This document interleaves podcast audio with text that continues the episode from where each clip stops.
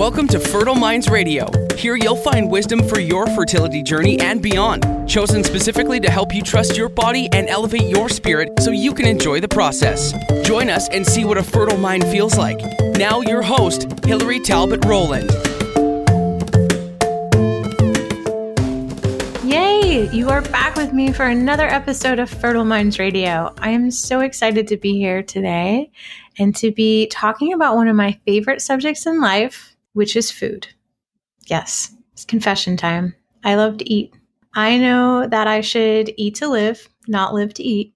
And I try and keep my mindful wits about me when approaching food. But I'd be a big fat liar face if I didn't confess that I actually really do love food. And that is exactly what makes me the perfect person to bring you this concept today, because there's absolutely no judgment whatsoever. And to top it off, not only do I love food, but my husband is an even bigger foodie. His two decades of working in the wine business have afforded us both the blessing of eating at some of the most amazing restaurants on the planet. And to top it off, he cooks well and often. So, ladies, I get it. This is not just about you. You definitely have to take your partner into consideration when it comes to what's on the table. And sometimes, like me, you are at their mercy. So, if they're willing, have them listen to this podcast so that they can feel like they are serving up solutions to both of you and your fertility challenges. Now, this can be a really hot topic for some people. You may have even considered not pushing the play button on this episode. Maybe you thought that you've read it all when it comes to fertility, because it seems like every time I turn around, there is a new study saying this food does this to your fertility, or this food stops sperm production, or pineapple will help implantation, but only if you eat the core, but don't eat so much. And it can be completely overwhelming, which is why I wanted to talk about it today because I wanted to bring you some easy life solutions. I could give you study after study, but you could do that on your own. So if you are a science person, there will be some links in the show notes uh, at ladypotions.com backslash episode 21. But if you don't need those things and you're all into solutions, I'm going to give you three different approaches today that you can start at your very next meal. Now, I mentioned this can be a really hot topic. That's normal if you feel a little bajiggity about food. Most of my patients would rather me ask them who they voted for or how much money they make than me say, hey, give me a list of everything you ate this week. And the reason for that is that food has a lot of ties for many of us. It's got our belief systems all wrapped up in it. This is good, that's bad, I can never follow a diet, I'll get fat if I eat that. My mom wouldn't let me eat that when I was little, so I hoard it now. I'll feel better if I eat that chip over there, or I'll eat it in secret because I don't want anybody to know, and so on and so on. It's highly tribal and it's very social. Most of us were comforted by food when we were little, and as adults in the Western world, it's often the center of many social gatherings. So it's really hard to get away from. Or if you're on a special diet, you can feel like you're being ostracized when you go out to eat with friends and they're suddenly asking why you're being so picky. So when somebody starts poking at your diet, we all get a little on edge. We're going to take that away today. We're going to give you some real life tools in terms of eating for your fertility and feeling good about it. You know, many of us had body image issues, myself included, and we've worked really hard to overcome those. And I definitely don't want you to get stressed that this is going to be the idea of cutting calories or taking certain foods out of your diet. That's not where we're going with this episode at all. So just stay with me. And I know that there are also a few of you out there who would rather take a pill than be bothered to make a decision of what to eat next. You would forget if you could. And chances are you skip breakfast a lot of times and maybe even work through lunch. And I've got to tell you, all of that is wreaking havoc on your blood sugar stability, which directly affects your egg quality. And if you do have blood sugar instability, this doesn't necessarily mean that you're overweight or have diabetes type 2 adult onset. This can be the opposite side, ladies. This can be hypoglycemia, low blood sugar, you know, forgetting to eat, living on caffeine, getting hangry, and wanting to stab somebody. That's a sign that you have blood sugar instability as well. And when this happens, you can actually test positive when you do get pregnant for gestational diabetes. And you can pass that insulin instability down two generations. That's right, two generations. Let that sink in. The genetic copy of what you're eating and the message that you are sending to all your cells by what your mind is saying when you are eating it is what's determining your epigenetic expression. It's meaning it's either triggering genes to turn on or suppressing mutations. So it's not always exactly what you eat, is the mindset that you're in when you're eating can also affect this. And because that is kind of lighting up or dimming our DNA, what our DNA is looking like when we make that baby gives a genetic copy to our children. And then if we have girls, to their children. So this has huge implications. But this isn't all bad. I want you to look on the positive side that you actually have it within your power to positively affect the next two generations of your family by making some small changes in how you think about food and what you put in your body. This is one of the reasons I'm so impassioned about education when it comes to fertility. It's because we do have this power, and I feel this tremendous need to let women know that being a good mom or being a good grandmother actually starts approximately a year before you get pregnant. One full year can have huge implications on your genetic expression and what you pass down. And I just think that that is so amazing. And that is definitely not something I was taught in science class. So I'm on a mission to let as many people know this as I can.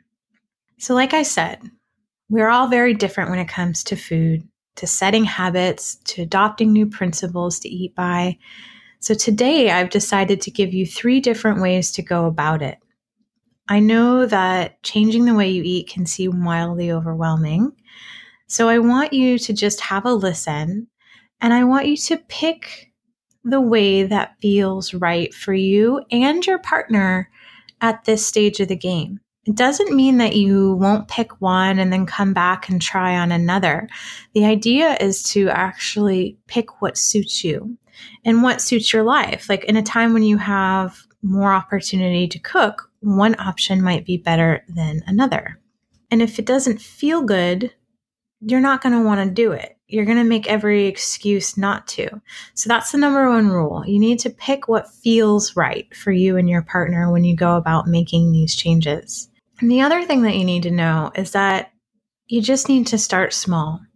Even a 2% change every day, which can be as small as changing up one item that you eat or don't eat in a day, has a cumulative effect. So maybe adding a veggie or deciding not to partake in that office birthday cake can make a huge difference because it all adds up. So many of us get stuck in the all or nothing perfectionism and we never break free of our negative habits. I am definitely guilty of that. I'm one of those people of like, diet starts Monday. And in the meantime, I've just given myself an extra two pounds to try and take off because I've indulged all weekend long. Or I feel like I can't do it unless I throw everything out of my house except exactly what I'm going to eat on my diet. And that's not really feasible for high stress life or what I like to call high impact life, um, meaning that you've got a lot of stuff to do. And it's certainly not feasible once that baby comes along. And my main goal is to really help you to find a way or adopt a way of eating that is positive for you and your partner that you can actually keep up once your child gets here. Because not only are you shaping their genetics, but then you're going to be shaping their beliefs about food, right? You're going to be giving them their first tastes of food which I look at as information, right? Food is just another piece of information for your body to take in and digest about the world around them. So we want it to be nourishing, right? We want it to be positive. And if you make this a habit now before you get pregnant and then you have nine months of gestation, it's going to be super easy peasy. So let's get started. The first approach is from Daoshing Ni, and his book, The Tao of Fertility. He is uh, an excellent practitioner in Los Angeles, California. And in his book, he outlines this approach where he treats your menstrual cycle like the four seasons. So if you've heard of eating seasonally, like eat what's in season, this kind of takes it a step further. And it looks at the different phases of your menstrual cycle, like the different seasons. And this can be really helpful to improve egg quality and sperm quality, as well as your menstrual lining. So, if you're struggling in those areas, maybe you've gone down the assisted reproductive technology road and you haven't had great outcomes in terms of healthy, viable eggs, um, or you know that male infertility is part of your challenge, or maybe you've been on Clomid and it's thinned your lining, or you bleed for less than four days when you do have your period this simple approach is something that can drastically help you with even as little as three three months. Now, the negative is that it can be a bit difficult if you're a creature of habit or if you have a tendency to grab raw, cold food to eat, because this is pretty much prohibited um, all the way through. There's they don't want you to eat any cold or any raw, and that's that's a principle that's pretty pervasive in um, Chinese medicine for the most part. I think even if you haven't had acupuncture, you may have heard this like, don't eat cold raw food, don't eat ice in your drinks, um, and don't walk around barefoot on cold tile floors because it destroys your reproductive chi. Now, I'm going to go back into all of these in detail. Now, the second approach is just a general list of what to avoid and things to bring into your diet, regardless of the time in your menstrual cycle. This is great for the person on the go. Maybe they're working too much or you're um, overwhelmed by having a strict diet because you have to go on a lot of business dinners. Um, and this can actually be work out really well if you are somebody that is overwhelmed by the idea of shopping or cooking because I generally suggest that if this is the category you fall into that you subscribe to one of the fabulous organic meal prep delivery services like Green Chef because you can typically pick one of the diets that suits you that has a lot of fertility nourishing foods and cut out a lot of the foods that are a detriment to you. And then the third approach is really honed in traditional Chinese medicine of pattern diagnosis. And this tells you what to eat or not to eat based on your specific constitution. Now, this will often help you feel the best, the quickest, um, and it makes your overall constitution much stronger, uh, which always helps you achieve fertility faster. But it can be difficult if both you and your partner have completely different imbalances or constitution. So it's worth having both of you take the quiz that I'm going to provide at the end and see if you at least have some overlap and then you don't feel like you're cooking so many different meals, right? If you love strict rules, this can be great because it gives you a list of foods to go towards and to avoid. So if you are one of those all or nothing people uh, who want fast results, this is probably your best pick. Okay. So let's dive into approach number one into Daoshing Ni's, eating for the seasons. When you look at the menstrual cycle, like the four seasons, you want to think of winter as your menses. It's the season of cleansing, of contracting, of ending, of letting go, right? This is when we go into hibernation. Then, when we come into the follicular phase after the period has ended, this is much like spring, right? There's budding, there's new growth. Quite literally, the follicles on the ovaries are like budding flowers, right? Soaking up all that follicle stimulating hormone as they grow. Hopefully, one outgrows the others into uh, a big, beautiful, ripe egg. And then that season changes somewhere just as the ovulatory phase begins into summer. And summer is really the peak of ovulation and then the first half of the luteal phase.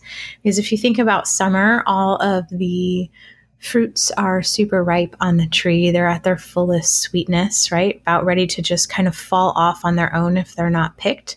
And that, in its very sense, is the end of the ovulation cycle. And then when you come into the luteal phase directly following ovulation, it's akin to autumn right? It's the idea that Earth is still filled with activity, but the leaves are beginning to fall and the temperature starting to drop, right? As we come towards winter, towards um, menses again, or pregnancy, which is like a whole season unto itself that lasts nine months, right? So, for simplicity's sake, Daoshing Ni takes these four seasons and he splits them into basically two sacks. You know, the first two weeks of your cycle, including menstruation, and the last two weeks of your cycle. And the suggestion is that during your first two weeks, you eat a lot of foods that have the ability to strengthen your egg quality as well as your energy, which includes a lot of wholesome grains. So if you do eat gluten, the that would be on the list. This would be the appropriate time to eat that. Uh, and it also includes a lot of high protein foods like eggs and meat and beans. And like I said before, it's super important that you eat all of these foods warm. Um, and the reason for that is because your body is actually trying to grow this egg, right? Which takes a tremendous amount of energy. And so we don't want to take away from that by eating cold, raw foods that are difficult to digest and require more of your body's energy to do so. We want all that extra energy to go towards making a perfectly ripe egg. Now, if you're somebody that is super fatigued and weak during menstruation, you actually want to eat a lot of blood nourishing foods like bone broth is, a, is an awesome thing to do. And you can actually cook up bone broth ahead of time. You can make um, a stock pot of it, and then you can use that as a base for different soups, like a veggie soup, a beef soup, a chicken soup, and then freeze those off and actually keep them in the freezer for when you have your period. And that's an amazing go to dinner. Just try and make sure that you put them in uh, glass jars as opposed to plastic so that you can avoid any xenoestrogens in the plastic, which are hormonal disruptors.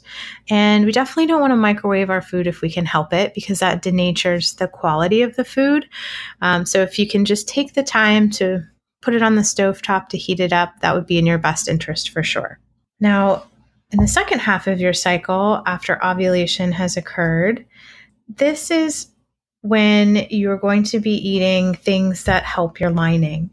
Um, you want to start to eat things that help you moisten and secrete plenty of cervical mucus around that optimum ovulation because remember, this includes the very end of the ovulatory phase, right? So during this time, you want to focus on foods like spinach and kale and chard and berries. So that is kind of the exception because oftentimes we don't cook berries, right?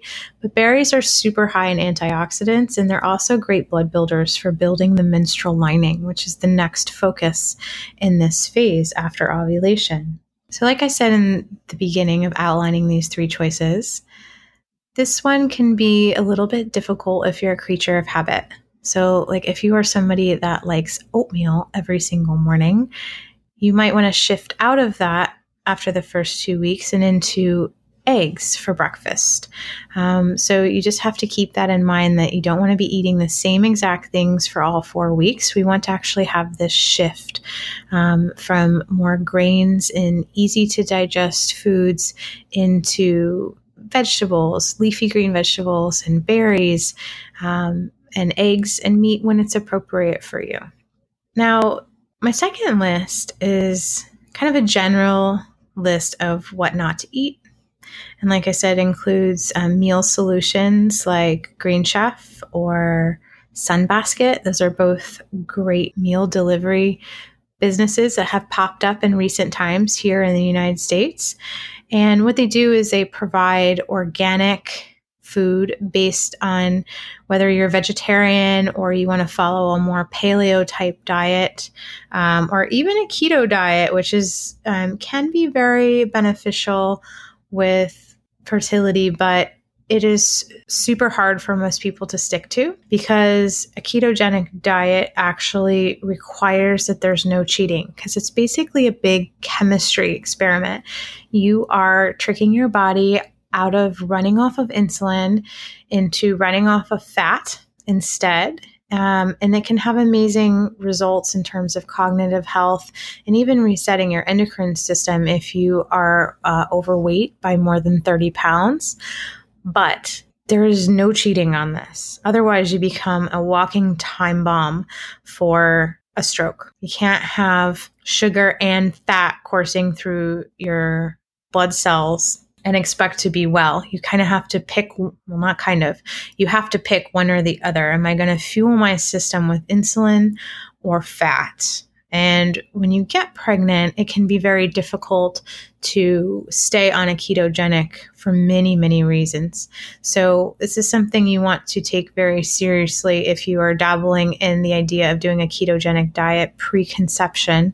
Um, and then you would want to be under the guidance of your physician if you were to continue that while you are pregnant. So, that was kind of a tangent, but let me back up. So the idea is very much like Daoshing Ni's in that we're including the addition of foods like eggs and avocados and seeds, um, sunflower, pumpkin, chia, flax, um, nuts, with the exception of peanuts, unrefined coconut, full fat, organic grass fed dairy, as long as there's no intolerances or allergies, uh, in order to help build healthy eggs and healthy linings and healthy sperm. You also want to try and pick as many veggies um, as you can, or combination of veggies and fruit with every meal. I try and make half of my plate veggies at dinner. Okay. And so this doesn't mean just having a salad with every meal, right? This means a variety of cooked, organic, and in season veggies and fruit to be the foundation of your diet. And then adding meat as needed for during your period, when you've had a lot of blood loss. If you are craving meat, then yes, please eat it. Um, but really having an emphasis on when you do eat meat that you make sure it's organic. Um, or that your fish, your fattier fishes are wild caught as opposed to farm raised and that your red meats are grass fed without the addition of hormones or antibiotics. All of this is super important when you do eat meat. So, this is why I have it as kind of a limited portion of eating it once or twice um, a day. And a lot of my women that were vegetarians or prefer to eat vegetarian can handle eating meat as medicine and these small amounts of food. So, this, this approach works well for them because they can eat you know, um, especially if they're still including eggs in their diet, you know, they can have like a veggie frittata for breakfast um, or a porridge with um, nuts or fruits added to it for breakfast. And then for lunch, they that may be the time that they have a salad or they have several cooked vegetables like half of a sweet potato and some braised greens and maybe a little bit of um, tempeh, which is a which is sprouted grain. So different than tofu in that it's not going to load your body with soy, and the grains are actually much easier to digest. And then for dinner, having a couple different vegetables than what you had at lunch, and then one uh, small serving of healthy grass fed organic meat. Um, dairy is advisable for trying to conceive with this method if you don't have any allergies to dairy um, or known in like intolerances to where it just makes you bloated and lethargic. Maybe you don't have a full on lactose allergy, but it makes you inflamed. I know for myself, dairy from American cows makes me inflamed, but I do just fine when I'm in Europe and I'm eating cheeses from France and Italy and Spain. So I try to take that same approach when I'm going to indulge in cheese here, I'll go to an Italian market and get really good cheese. Um, or if I am going to drink a little bit of milk with my tea, I'll get the A2 milk, which is from cows in Europe that don't have the same genetic mutation as American cows do. And they are oftentimes, um, their milk is not as inflammatory if you have problems with it. So that's something to consider. But always, always, always, you want to eat full fat dairy because if you take fat out of a food, what do you have to put back in it to make it taste good? Sugar. And as soon as you do that, it's automatically inflammatory, no matter where it comes from. So, that whole thing of fat free foods in the 90s, that whole bill of goods that we were sold, basically addicted all of us to sugar and hijacked our metabolisms. So get it out of your head that high fat dairy is bad for you. It's actually very beneficial for your brain, for your cognitive health, um, as well as your fertility. Because a small amount makes you satiated and it sends the message that you're in a safe place, that you've been well fed, and now it's time to rest biochemically after you eat it. So, Method two, very similar in food choices to method one, but we're not being so strict with how we divide it up seasonally. Method three is the pattern diagnosis of traditional Chinese medicine. Now, when a patient comes to my clinic or decides to work with me for fertility coaching, often they learn a great deal about themselves simply by taking the time to fill out my paperwork. Not only is it very thorough, but it's laid out in a way that they can actually see right away their own patterns of disharmony from a traditional Chinese medical point of view before we even meet. Um, many people have told me that that difference alone, when checking out acupuncture clinics, gives them a feeling of empowerment and understanding of how TCM works and the reassurance that all of their symptoms that to them seemed kind of all over the map suddenly fit together in this kind of perfect weave for somebody else. And that's exactly what Chinese medicine does. It makes sense of patterns of disharmony. And based on how many items you have checked off or their severity in one pattern, it also gives us a prognosis. It helps us understand how ingrained that pattern is. And so then that tells us how aggressive we need to be with acupuncture, with herbs, and with food choices. So, while you may not be able to get acupuncture or uh, an herbal diagnosis from me today, you can learn how to eat for your current patterns um, of disharmony or imbalances because I'm going to provide you with a food fertility quiz in the show notes where you can actually download this quiz and write in your answers. And you're going to total them up based on how often you experience them so that for each pattern, you actually have a quantitative number. And I love this because it helps you decide without my help which is the most important pattern for you to address. And as you change and you get healthier, you can retake this quiz. And it's a way to look at your progress and kind of show you how some of these symptoms are starting to fall away or they're not as severe. And this is the one that I alluded to too, that I want you to have your partner take, right? Because you want that, you want to be able to see where they need help as well. So if you're the one doing the cooking, that way you kind of have an idea of what to include or take out for both of you. So, real briefly, I'm actually going to go over some of the different patterns and some of the um, foods and symptoms that you would see in them. But, like I said, this is available in the show notes. You can download it and get to work right away. By your next meal, you can be eating for your constitutional diagnosis. The first pattern is yang qi deficiency. Now, in TCM, qi is translated very loosely to the circulating life force or energy. And the concept of chi is pretty much the same around the world, but goes by different names like prana or shakti or ki um, or the Great Spirit, according to Native American traditions. Chi deficiency of the kidney, the spleen, or the pancreas um, often lead to feelings of exhaustion and being burned out. This is due to the hormonal imbalance that is a result of this pattern. You may have even heard it referred to as adrenal burnout. So, when someone has adrenal burnout, they often show up with these signs as well as depleted um, kidney chi pulses and depleted spleen chi pulses. With kidney chi deficiency, you just don't really seem to have the energy that you used to have, or maybe you feel like you don't have the energy that others around you have. You may be experiencing depression. Oftentimes, you are colder than everyone else around you, even if you live in a warm climate. You might have a constant dull backache, especially premenstrually or with menstruation. Your ankles might swell if you sit too long or on a long flight.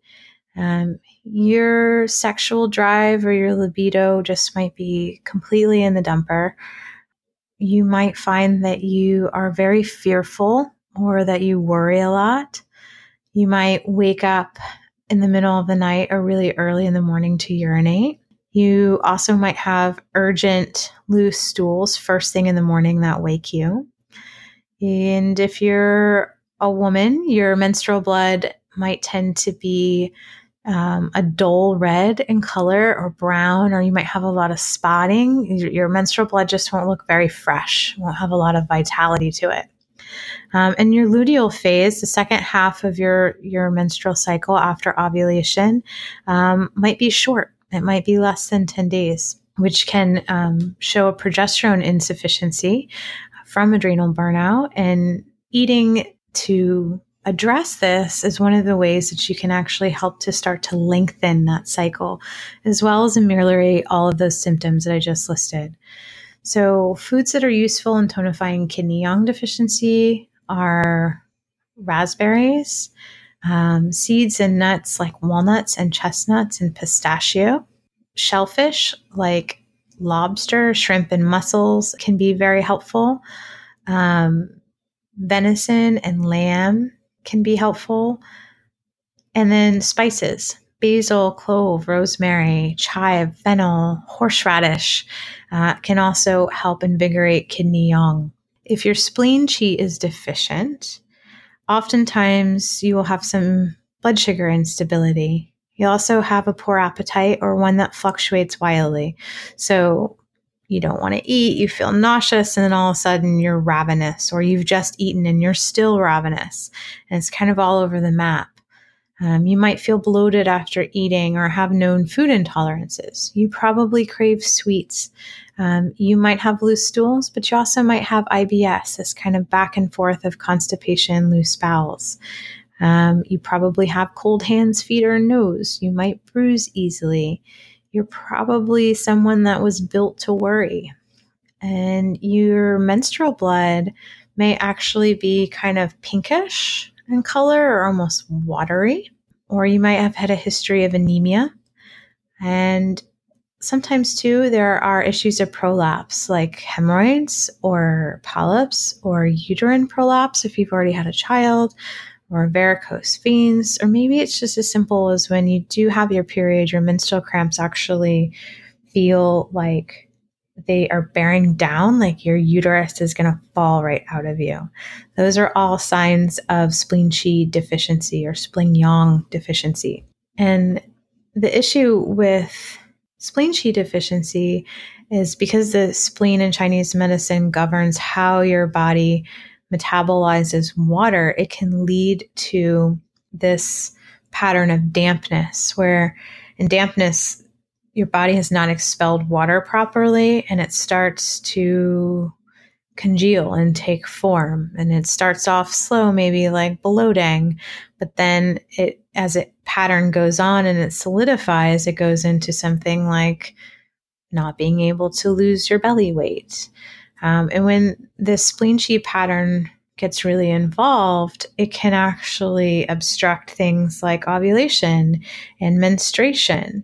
And if you feel like you've got dampness, which is also a um, can be a sensation of heaviness in your limbs, like your limbs should like just weigh a thousand pounds, so you just don't want to get up and work out or or even go to work, right? You just it's everything is difficult.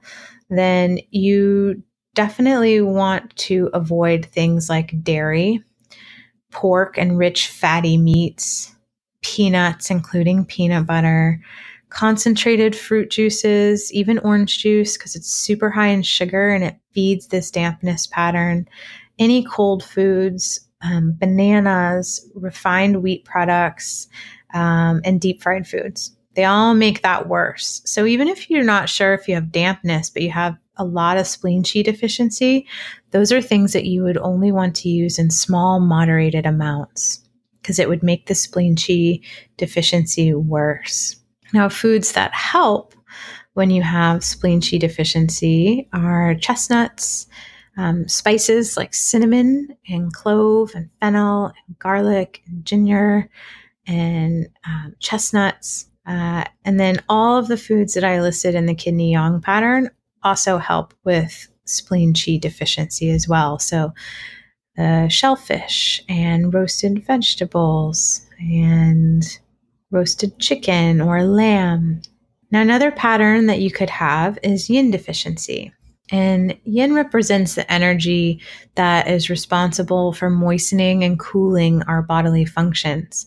And when this energy is depleted, our bodies begin to show signs of heating up.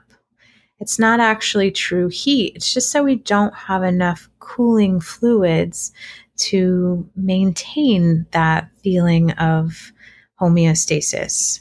So, with kidney deficiency, you may have a, a lower back issue with weakness or soreness, or maybe even some knee problems. You might experience ringing in your ears. You might be prematurely gray. Might have some dark circles under your eyes. Um, you might have night sweats or hot flashes. You might also have vaginal dryness or discomfort during sex because you just don't have enough cooling fluids to be lubricated. Your mouth and skin might be really dry, but yet at the same time, you just don't really think to drink. You're never super thirsty, so you don't really know if you're dehydrated.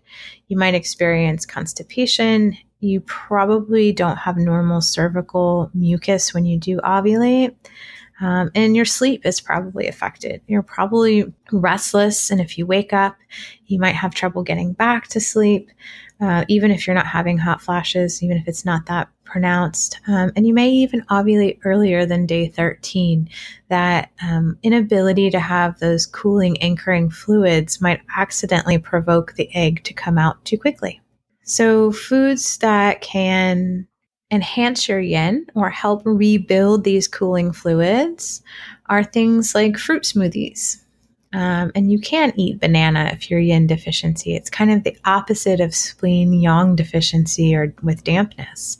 Fish dishes made with coconut milk or ghee, uh, omelets that have dairy in them, asparagus and egg salads with sesame seeds, um, apples, miso soup with tofu and seaweed. Now, foods to avoid you do want to avoid caffeine alcohol, sugar, and really strongly heating and pungent spices. Okay. These all all of these things will consume the yin. They will make you feel hotter than you really are. Sweet potatoes are great for increasing the yin of the body as well. Um, alfalfa sprouts, string beans, lemons, limes, um, aduki beans, black beans, kidney beans, oysters, and clams. Duck is a great yin tonic, um, as well as chicken eggs. So, all of those are things that you can add into your repertoire. Now, there's also the pattern of liver qi stagnation. And in liver qi stagnation, it's basically stress. All of my fertilities have liver qi stagnation in some varying degree, right? Because they're super stressed about not getting pregnant. Not to mention that they're usually overworking and have a million other things happening at once. Um, but the way that it shows up in your symptoms is being prone to emotional depression, anger, or rage, being super irritable premenstrually. And I, you know, it can be a day, but a lot of times when it gets really pronounced, you know, this is like almost a week, sometimes two weeks of PMS symptoms like bloating and fatigue and irritableness. Um, your breast can even be sore ovulation with nipple tenderness. You might actually have discharge from your nipples um, when you're not pregnant or breastfeeding. Um, and that's a sign of an issue with a hormone called prolactin that can get severely out of whack um, when you have high, high levels of stress. Um, and it can also get out of whack if you've been on something like um, an SSRI uh, medicine to help with depression. Sometimes that can be an unwanted side effect, and it is a sign that you need to check your prolactin because that can inhibit ovulation. You know, and even if you haven't been on one of those drugs, but your prolactin is elevated, it's sending the signal that you are so stressed that this is not a safe place to actually reproduce, and your brain has effectively hijacked ovulation, is what's happening. You might also have heartburn or nausea when you're stressed you might have trouble falling asleep. Or the big one that I see is that you wake up about 1 to 3 a.m. with some racing thoughts, and it's pretty difficult to get back to sleep. And your menstrual blood, if you're a woman, might be thick and dark or purplish in color, might have some clots with it. And your ovulation can be kind of erratic. Sometimes it's early, sometimes it's late, sometimes you skip a month. And that makes it really hard when you're trying to conceive, trying to pin down that day of ovulation so you know when you're fertile the few days before for the next month, right? And then one of the last patterns that we'll talk about today is blood stasis, or oftentimes I see this from blood deficiency in a woman, meaning that they're not getting in enough nutrient dense foods to actually help their body make adequate amounts of blood out of the food that they're eating, or they have a lot of blood tied up in endometrial tissue in something like endometriosis or fibroid. And so it's like a, seemingly as if they have a deficiency of blood in the rest of their body. So they'll have some symptoms like waking about four hours after going to bed and being unable to go back to sleep. Um, sometimes they will have more anxiety than they've ever had or a low pain threshold. Now, not low pain for within their own body, but like somebody poking at them. So when a woman has blood deficiency and I needle them, I'm always very, very careful because it seemingly hurts worse. They actually don't have enough blood to nourish the nerves. And so their response to that needle is higher than most. When there's stagnation of the blood, they might have periodic numbness of hands and feet, especially at night when they're laying in a, in a prone position. Um, like I said, you might have fibroids or endometriosis, and you might actually have been diagnosed with a vascular abnormality or a blood clotting disorder like MTHFR or antiphospholipids. All of those would indicate that the blood is stagnating in your body and it needs to be moved as well as built so that it can adequately be circulated around the body. Foods that help to increase blood and decrease blood stasis are barley, corn, oats, rice, sweet rice, and wheat bran, um, alfalfa sprouts, artichokes, beetroots, mushrooms, dark leafy greens, watercress, and wheatgrass, apples, apricots, avocado, figs, kidney beans, almonds, mussels, octopus, oysters and tuna, chicken eggs, nettles, parsley, and bee pollen is actually really helpful as well all red meats, especially bone marrow and liver. So if you are someone that likes pate and you are blood deficient, you are in luck because this is a superfood for you. You just want to make sure, like you said, that you get it from an organic ethically raised, clean cut of meat, especially when you're dealing with the liver, because the liver is a big filter. So, whatever went into that animal was filtered through its liver. So, if you're going to eat that, you want to make sure that it was fed properly and well, that it didn't have excess amounts of hormones or antibiotics pumped into its body. But if you like to eat it, it is super nutritious and one of the quickest ways, along um, with bone broth, that I know to rebuild a blood deficiency. Um, in those cases, too, I often recommend that women eat about two eggs a day. So that was really in depth and a lot of information. Almost impossible to know what your diagnosis is without taking this quiz. So I highly, highly encourage you to head over to the show notes at ladypotions.com backslash episode 21 and download your copy of the quiz. You take it, your partner takes it, and then you are on your way by your very next meal of including some foods that will help strengthen your constitution as quickly as possible. And when your constitution is strong, fertility wants to happen. Everything in your body is working as it should. So, like I said, this is the most in depth way to go about eating for your fertility, but it's also the quickest way to rebuild it based on you and no one else. There will also be a list of books should you wish to read further. In addition to the Tao of Fertility by Daoshing Ni, I absolutely love love, love, love Feed Your Fertility by Laura Erlich. She's one of my mentors and a superb acupuncturist, also in the Los Angeles area, um, and a doula as well. Her book talks a lot about the effects of eating on your baby and their adult life and how you can help that. And it gravitates toward the Weston A. Price way of thinking of including full fat, clean dairy and meats as a way to stay satiated and really help your body make and sustain healthy life. So I hope that this episode has been more than helpful. Again, I want you to pick what works for you.